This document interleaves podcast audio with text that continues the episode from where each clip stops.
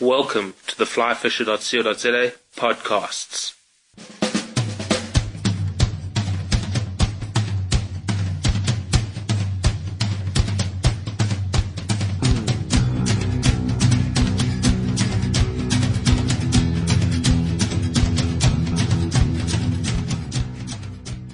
It's been a while since my last podcast.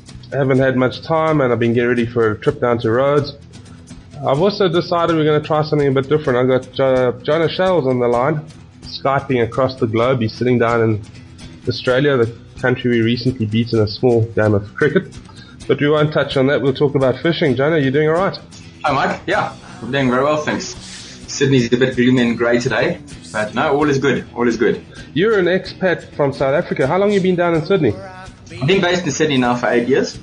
Uh, left South Africa in 2001 with my ex, uh, and pretty much just been based in Sydney. Trying, trying to set myself up, uh, set up life here, set up a business. Been fishing a lot. a Why did you end up in Sydney? Didn't want to go to Perth, so we decided to come to Sydney. Oh, that's alright then. if, you, if you want to know the truth, I'm not going to lie. How did you get into fishing? I mean, you've been fishing for a long time now. I've been fishing for a long time. Yeah, I've, I've, I've picked up a fly rod at the age of I think nine, and uh, my first memories of fishing was like in junior school, where uh, one of the guys I was at school with, uh, Mark Rathbone, his father had a, a timeshare at a place up in the Eastern Transvaal, a place called Kuramitsi, and we went up there. And geez, I'd love to go back there one day just to check it out. But uh, we went up there. I didn't have any gear or anything, and and, and Mark's father had a, a bunch of rods and reels and so on, and, uh, and we went up there and he you know, he sort of just shoved a reel in, a rod and reel into my hand and said, you know, go and watch what I'm doing, you know, and, and do that. And, uh, yeah, it sort of, it started from there. And that was my, my, my, my earliest memories. But you know, you know what it's like. I mean, in South Africa, it's like, you know, you just do something and it's like, oh yeah, you know, you got a fly rod and you go fishing. And so there was sort of some years where I didn't fish as much as others, but, you know, it's always been something that I've done. Unfortunately, I'm from a, a family who enjoys the same passion. And today my, my mother and father both enjoy fishing and so too my sister and uh, and late brother as well, all keen anglers. But now, when you went down there, you, you moved from trout and you started doing some saltwater stuff. Uh, just give us a little touch on what you do right there in Sydney. Well, Sydney, I'm very very fortunate. I'm uh, uh, I work from home. Uh, I'm basically as I'm talking to you, I'm looking out the window and I've got a view up Middle Harbour where I'm. Uh, Day in, day out, I can watch the moon and the stars go by. I can watch the tide come in and out, and I can watch the birds fly in and out as well. So, um, yeah. I've got access. Yeah, yeah. If- if- the boat ramp's about 10 minutes away from my house and I've got a boat sitting in the backyard just outside. So for me, it's kind of silly to try and think about trout or to go and try and chase stuff up in the hills where I can drop the boat in and in 10 minutes time I can be casting into school of, you know, schooling up yellowtail or something right here in the harbour. Yeah. Um, my earliest memories of fishing the saltwater in the Transkei. Uh, as a kid, we used to go down to Mgazi. In fact, we've been going there for about the last 22 years as a family, and we, we watched that place change through about four or five different sets of owners. Yeah. And uh, but my earliest memories are spent of, uh, in salt. That is, were spent. Uh, yeah, standing way down river, casting at leeries and, and, and, and Skippies and so on. So, but here in, in Australia, I mean, Jesus, for those people listening or for those who have been here, you got to understand the salt in this place is, is, is, mean, you're on an island, you know, and it's, Yeah. it's a lot of it. Well, you told me about all those fish that just pull string right in the harbour, like 10 minutes from your boat ramp. Uh, what have you taken and, and, and what's it like fishing right there? It's crazy. You know, I know that in South Africa you do a lot of casts between fish. You know, and I grew up doing that. Yes, you, you flog the water. I mean, you, you, you know, you cast, cast, cast.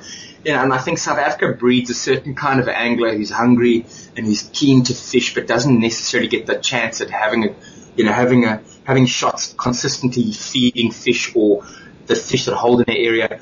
You know, when I came here, it was just like unbelievable. I mean, you just, you go out and you catch fish, you know. The, right now, right now in the harbour today, there's there's schools of yellowtail, and they're all, you know, they're all uh, 55 to 85 centimeters. So that's anywhere from, you know, three kilos up to six kilos, say for Yeah. example.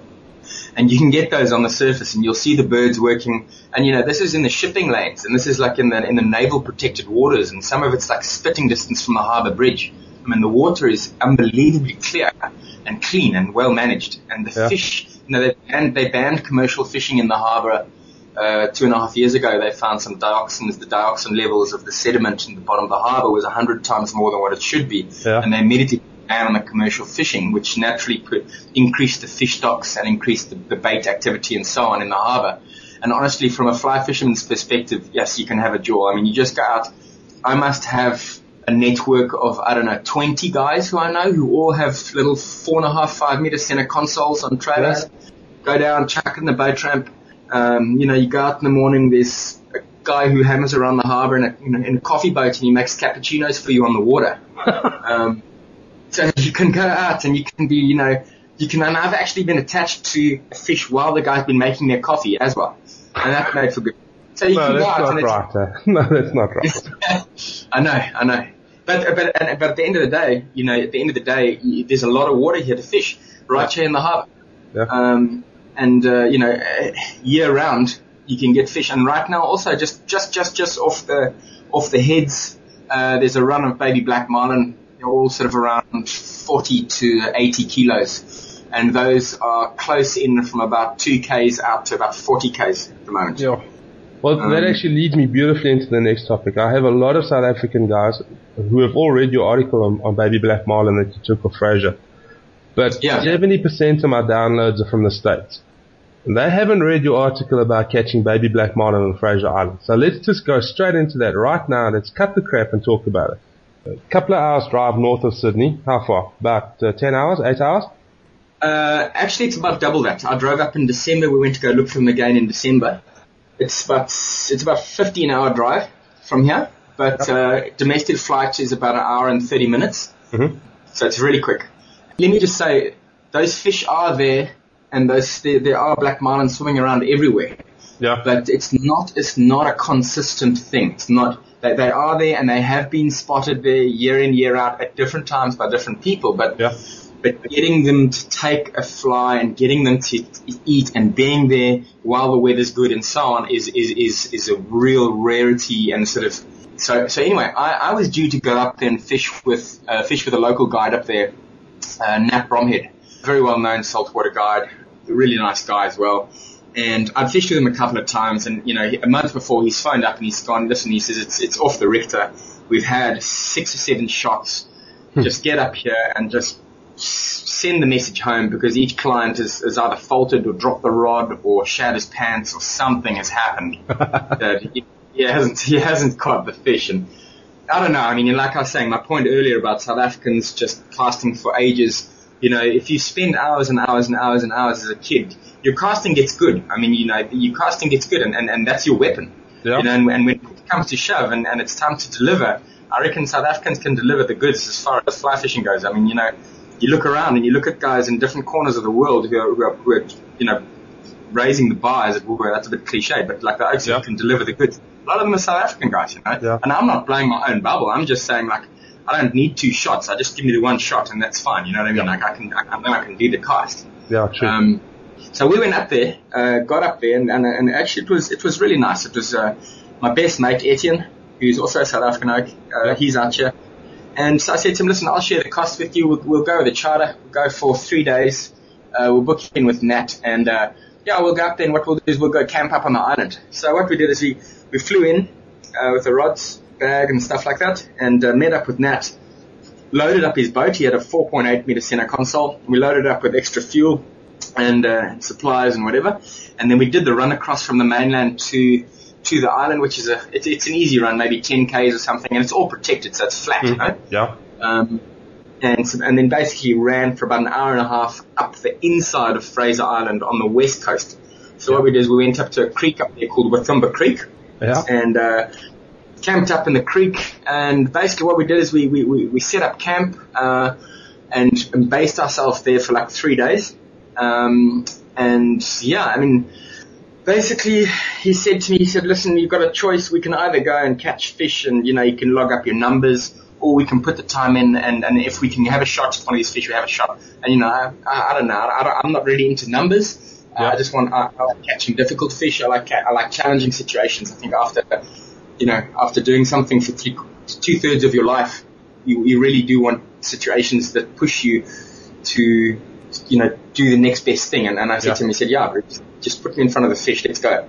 Yeah. So anyway, Okay, so- we, uh, So what are you gunning at? You're gunning at baby blacks now, and and picture the scene. I mean, uh, from the photographs that I've seen, and, and from talking with you about it beforehand, I mean, the water's what about two, three meters deep. It's crystal, crystal cle- clear. These things are sitting at what, anywhere between 40 and 80 kilos.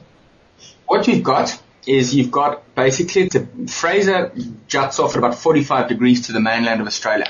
Yeah. And the currents that come down, what they do is they come down from up north and the, the blacks start off their run usually in about sort of September, August, September, right up north of Cairns in a place called Cape Bowling Green. And they start up there, they come in from the deep water and they're small, they're only, you know, 15, 20 kilos, alright? Mhm.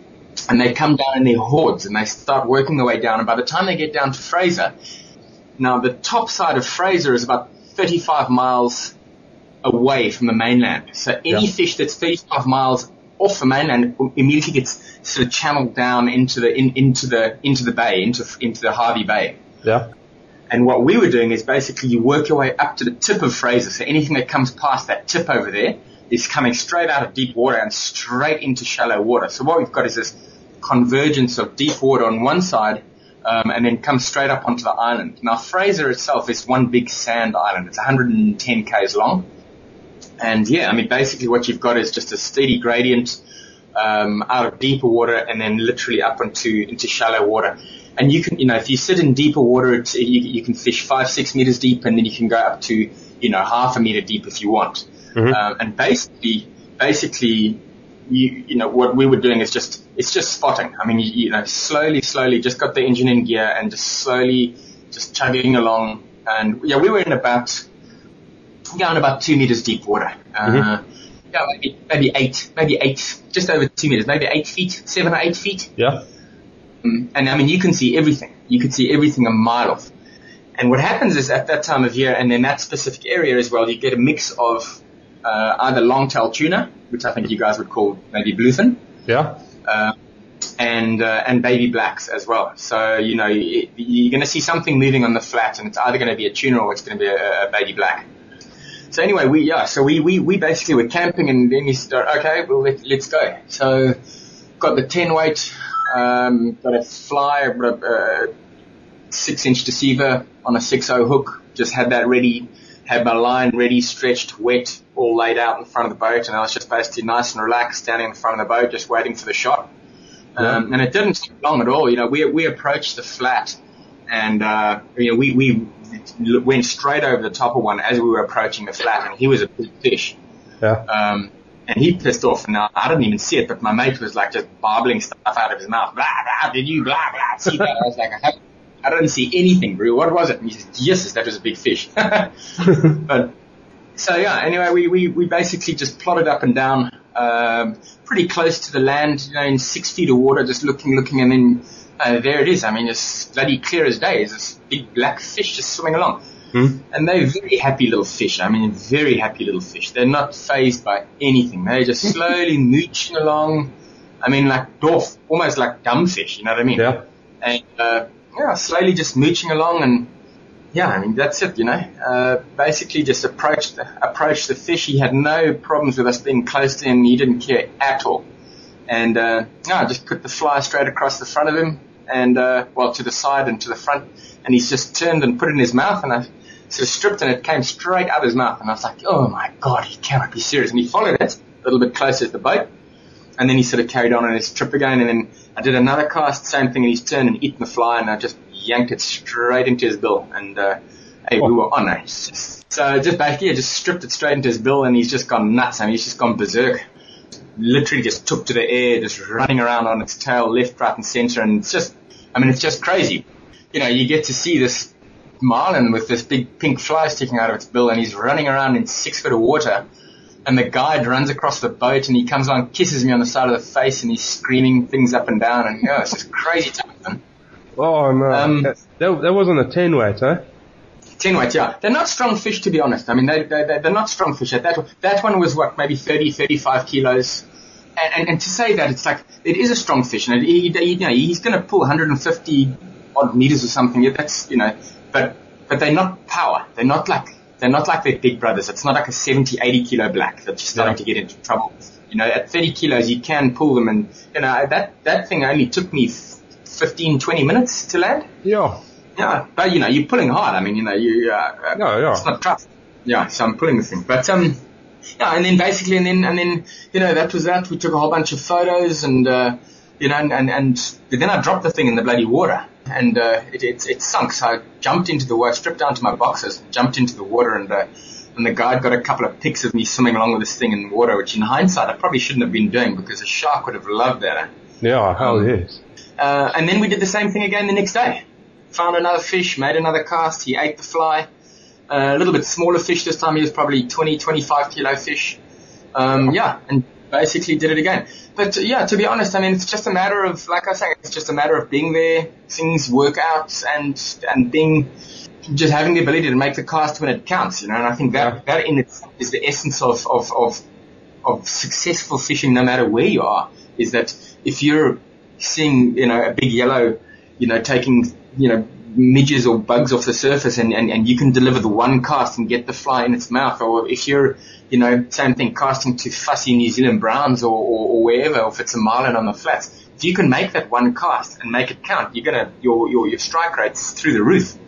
Um, Yeah, when, when we were talking about it, you, you said that you, you could have stood there for three days without making a single cast. And when you, when, Oh, when that cast was there, you just put the line straight behind you, straight in front of you, Yeah. laid it down, and it was in the right place. there's a lot of things that contribute towards being able to do that, and Yeah. that is, you know, that is that is preparation. Um, you know, have you got your nail knot that ties your leader, or your, your your connection that ties your leader and your fly line? Is it out the end eye? Because you don't want to start shaking the rod to get the bloody knot out. Is is your line wet? Is your line stretched? Is it coiled up? Are you standing on your line? You know, all these kind of things contribute, and it's, it's these little things that make you be able to make that shot and make that shot count. Because if Yeah, you can true. take that shot and make it, and, and, and your fishing is, you know, the sky's the limit.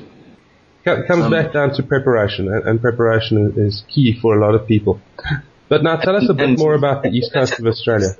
Well, let's talk. Let's let's compare east to west, Yeah. and we'll kill two birds with one stone. The majority of the cities stuff are on, on on the east coast. You've got, you know, at the bottom down there you got Melbourne, then you move out, you've got Sydney, then you got Brisbane, then you got Cairns, and all the towns and stuff in between. On the left hand side, on the west coast, you've pretty much got Perth, and you've got a couple of other towns and stuff, but nothing like what you've got on the east coast. Yeah. Um, the east coast is dominated by uh, deep seas, rocky headlands, beaches, uh, reef, marlin, and then halfway up you've got you know your uh, Great Barrier Reef, which is now two thirds of that is a green zone, so there's no fishing in there. Yeah. Your west coast is dominated by desert, which then just basically runs straight into the sea.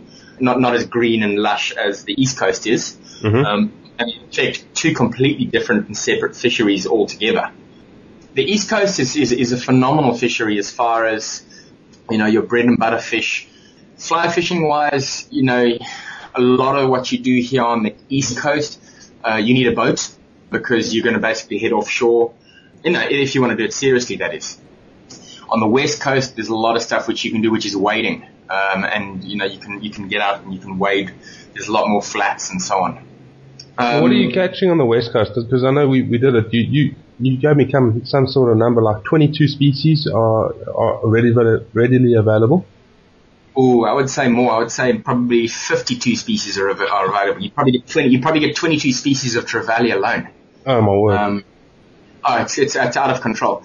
You see, what I'm doing is basically I've been based on the East Coast now for eight years, and I've I've been all up and down the East Coast, and I've done it all. I've been up to Cape York, and I've come all the way back down, and it's nice. But I've also been across to the West, and for a South African, the West Coast really is a lot more like home than what the East Coast is. Hmm. So for me, I'm now going to head across for a while and go and check out the West Coast and do a bit of exploration and so on. But Yeah. yes, as far as species go, I mean, you can log up a crap load of species. You know, you, you, it's not uncommon to have shots at, you know, 10, 15 different species of fish in the day. And if you hmm. can make the shots count, you can get those species. what are we talking about? We're talking everything from bones to GTs. Whatever you want. Whatever you want. You can, yeah, I mean, it's, it's crazy. I mean, like, let's say there's places where you can wake up in the morning, run down the beach and catch 15 pound skipjack straight off the beach, get on a boat, start catching bones and permit, permit to, you know, 25, 30 pounds, move Oh. a little bit further out. You can cast at queenies, big queenies, tuna busting up and go a little bit further out and start casting at sailfish and billfish and then come back and have a cold beer sitting on the beach while you're catching skipjack again. Oh no, no. It's just not So- right. Yeah, I know it's, it is, but you know, it, it, and that's the reality of it. And the funny thing is, that yes, with the times that I've been to the west coast, you know, um, I, I've been twice up to Dampier, and there's 42 islands that make up the Dampier archipelago, and that's pretty much the top left corner. And I've been there, and, and, and you know, the locals are the locals got a very sort of meathead mentality. They, uh, they, they, they, if you can't eat it, they don't catch it. You know, I've seen guys driving straight past schools of GTs busting up bait and straight past schools of tuna crashing through bait and same thing, and they go, they, they just go straight past it, you know. Yeah. Um, but yeah, I mean, if you want, what, whatever you want, I mean, whatever you want to catch, it's just a matter of, you know, working out where they are and going to catch it. Uh, the fish stocks, you know, the fish stocks are basically crazy. I mean, the, the management of the fisheries, uh, is, is really, really well looked after.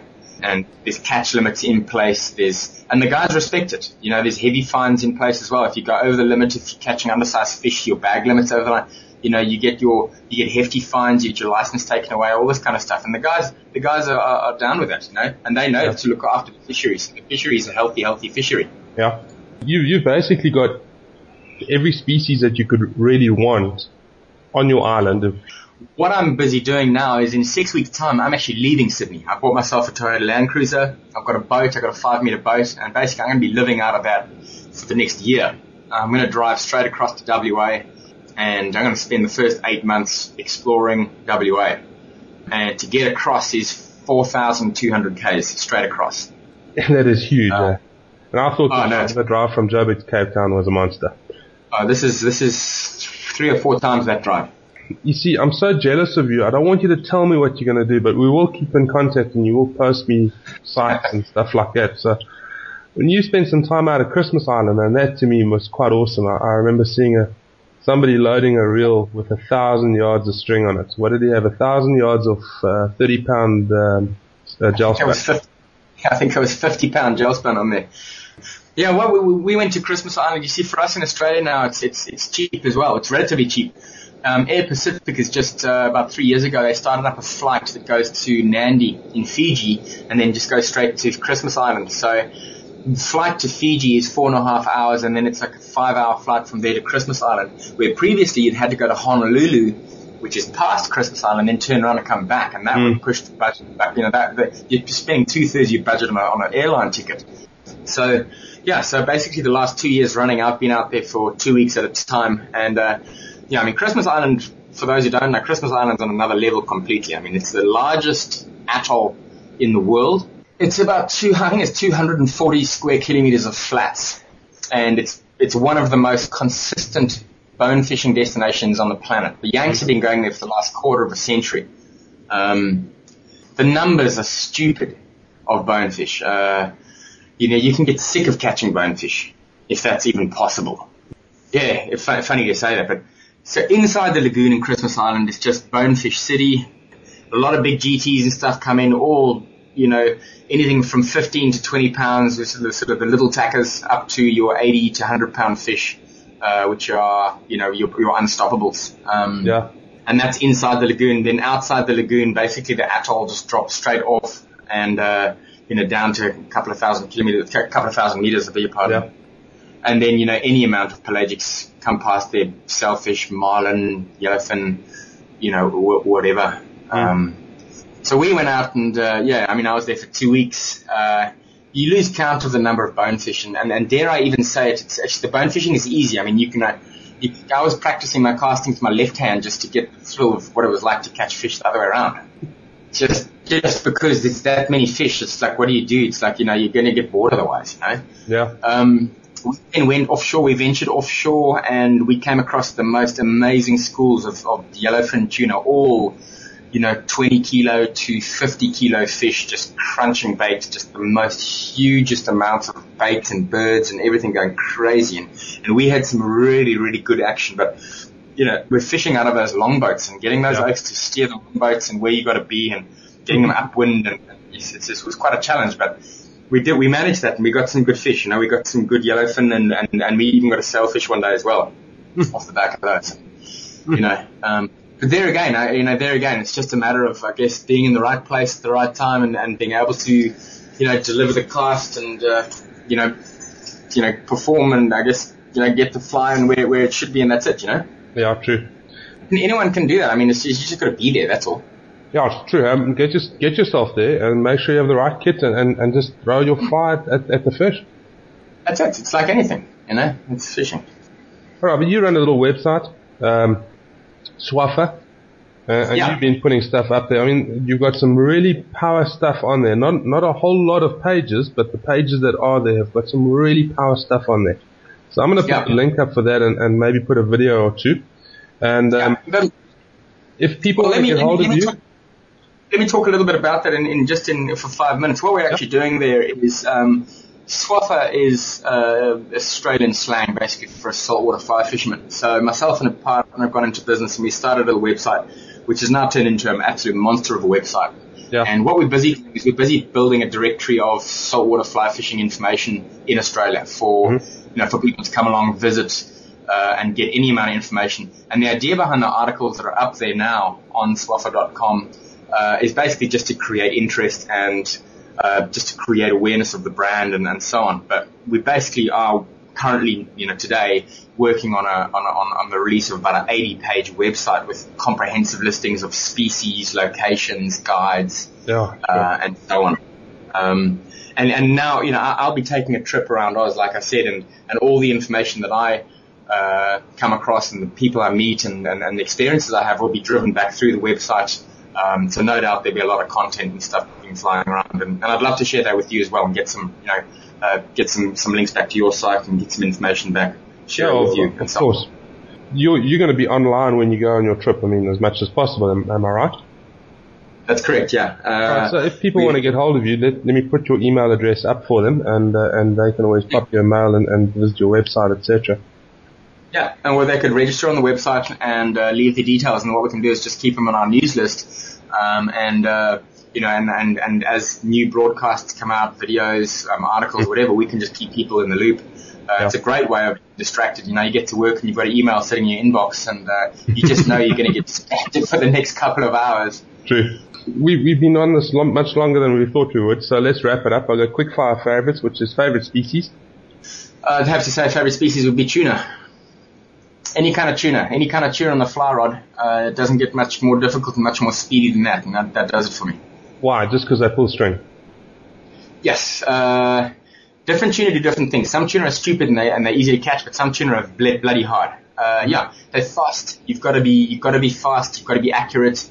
Um, and they, yes, then they pull string and they're strong. Um, I, I enjoy it. Okay. Uh, favorite stick? Favorite stick, I'd probably say is my nine weight Orvis T3. Um, favorite flies? Uh, I normally do favorite dry fly, favorite nymph, but but you're doing swaffer stuff at the moment. So let's ask you about your favorite favorite surface and then favorite subsurface. I'd say my favorite surface fly is probably going to be um, the flipper. Good old South African pattern. Yeah. Um, and my favorite subsurface, yeah, I keep things pretty basic, you know. I'd probably just say uh, just a deceiver. Yeah. You know, bait, general baitfish pattern, nothing fancy. I can put a baitfish pattern in front of 90% of fish and get to eat. So as long as they swim well and look good in the water, you know, I'm happy days with that. All right. Well, let's run through the favorite gadget or gizmo. Now, saltwater stuff. You must have at least a decent something. Well, I can be tell, I can tell you that I'm very fortunate enough to uh, be a very, very, very lucky individual. And for those in the know who are aware of Charlton Reels and, and who Jack Charlton is, uh, I was approached 18, 18 months ago uh, directly by Jack to be on his pro team, uh, which for me is just a massive opportunity and just a massive humbling experience that you've got someone who's that uh, connected and that making that kind of gear. Uh, he's contacted me and said, listen, he's coming out with his new range of Mako reels and he wants me to be on the pro team. And he's, he's stocked me up with a range of reels and I've got more, I've got two more arriving next week and I've, you know, I've got a drawer full of the damn thing sitting here. And, you know, I'd, I'd have to say as far as gadgets go, you're not going to beat that because the thing is like a bloody, it's like a it's it's a it's an engineering genius. You know, it makes a drawbar cork uh, drag look look pretty amateurish. Nothing wrong with cork drags and stuff. It's all good, but I mean, it's just like as far as gadgets go, uh, this thing's pretty smart. These reels are pretty smart. So Yeah. I just yeah, I, I guess on multiple levels, I'm fortunate enough to uh, to have that opportunity. We try to keep the next one to fly fishing, but not necessarily related. So, favorite um, author, movie, and book. Jesus, I don't read books, man. I'm I'm I'm out fishing. Uh, uh, movies. I guess I, I run a web business, so everything I do is kind of online. So I guess I'm kind of really into the short movies. Uh, I know the guys who put the short film, the, the the fly fishing film festival, Nick Reygaert and those guys from New Zealand. And I'm really sort of into the short films, sort of 10, 15 minute type films that are online and Jamie Howard stuff, you know, the Location X and uh, Chasing Silver and now the Bass movie and stuff. I'm sort of, Yeah. I'm, I'm really into that sort of new age stuff. Um, I mean, I've got a whole bunch of book but I never read them. Eh? I'm just out fishing most of the time. True. Um, and, and I suppose you just about head off on your trip of a lifetime, but all expenses paid trip anywhere in the world. If someone could pay for this trip that I'm about to do, that would be sweet. Um, honestly, I honestly I couldn't imagine actually doing anything better than camping and fishing and spending the next year in the remote parts of Western Australia because every species of fish that you've ever wanted to catch is there, and I can't actually imagine to do. Anyway, I'll be there for eight months. So if you want to come over, Brie, you're welcome to stand on the front of my, front of my boat. There's an open. Let it be publicly known, Mike, that you're welcome to come and stand on the front of my boat as my guest. Publicly, everybody heard that. That is so awesome. Jono, if I can get on a plane, I will be there. But not, um, and this is not the dry flies and double orts and stuff. You leave those double orts at home now, okay? yeah, ten weights, here we come. Uh, thank you so much for your time, Jono. I really appreciate it. I think the guys are going to no. learn something and, and at least enjoy listening to you, and, and I know your passion will come through. Thank you so much. Great talking to you, and uh, like I said, you're welcome to that spot in the front of my boat. And uh, if you don't want it, well, auction it off to someone on your website. cool, man. Thanks. Uh.